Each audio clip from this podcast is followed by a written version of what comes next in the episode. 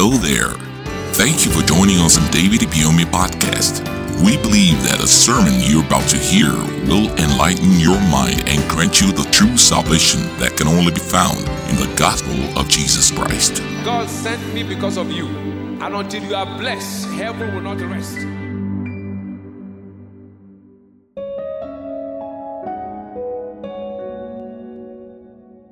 Wisdom for family peace, part two. Wisdom is the ability to accept the truth and doing it. The truth is the word of God. Wisdom begins with the fear of God. You see, the fear of God is the beginning of wisdom. In Proverbs chapter 4, verse 7, God's word says, Wisdom is the principal thing. Christianity is a walk in wisdom. When you have wisdom, you can know how to raise your children. With wisdom, you can know how to handle your finances. There's debt problem, there's divorce problem, crimes, homelessness. The world is compounded with problems. So if there's any time we need wisdom, it's now to handle the issues of life. The reason why we're having families is because the church of Jesus Christ is made up of different families, and the success of the families determines the success of the church. When the families succeed, the church is also successful. The degree of peace in the different families determines how far the church will Go. Now hear this truth and hear me well. There is no problem that wisdom cannot handle. Every family crisis is not a satanic invasion, it's wisdom deficiency. Are you getting what I'm saying? 1 Corinthians 10 13. So there's nothing you're passing through that God has not also made a way of escape. All you need is wisdom. If you have wisdom, you can handle it. And I said, number one way to enjoy peace in any family is to have the Word of God. If you put away God's Word, you can enjoy peace. Because the Word of God is the foundation for success and peace. And I went further to say, number two, you must be conversant with your family members. Don't walk by assumption. Be conversant. Don't think that you know, because man has two faces. Man has two hearts. One pumps blood, one pumps thought. So don't say, I know anybody. You don't know anybody. No husband knows his wife. And no wife knows her husband. You have to find out by asking questions. And number three, I said, if you want peace in your family, I say leave your father and mother.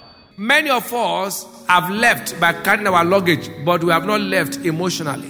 We are still in our parents' houses emotionally. We have left physically, but emotions are still in their house. So the family still interfere in the marriage. Israel went out of Egypt, but in their mind, they were still in Egypt. Many of us have left our families physically, but we are still in our families. So the family keep interfering in your marriage. And if you do that, you will never have peace. As long as your parents are interfering in your marriage, you will never have peace. Number four, avoid wrong company. What is the married man having the best friend as an, with an unmarried person? It's dangerous whether male or female. Are you getting what I'm saying now?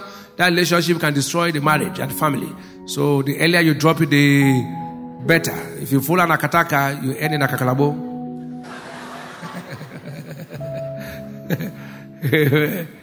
How to enjoy what? Peace in your family. Number five accept responsibility. Responsibility is the price any family will pay to enjoy peace. A wise man said, Responsibility is the price for greatness.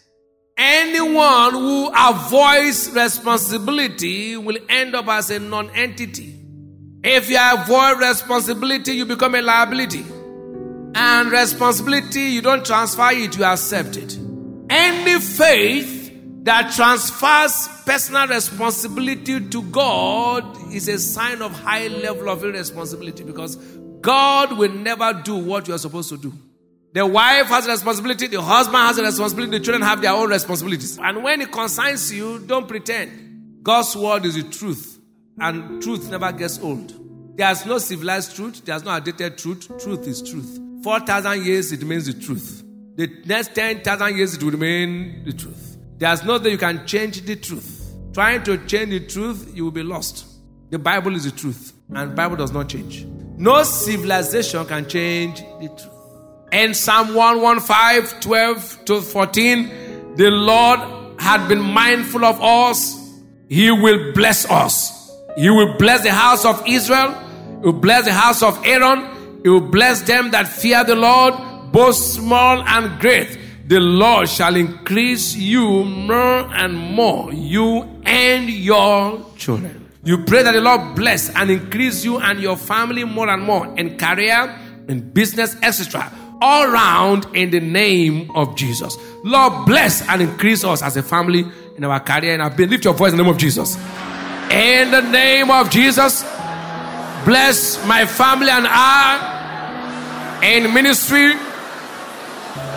in business, and all that we do, in academics, in the name of Jesus. Bless us, bless us, bless us.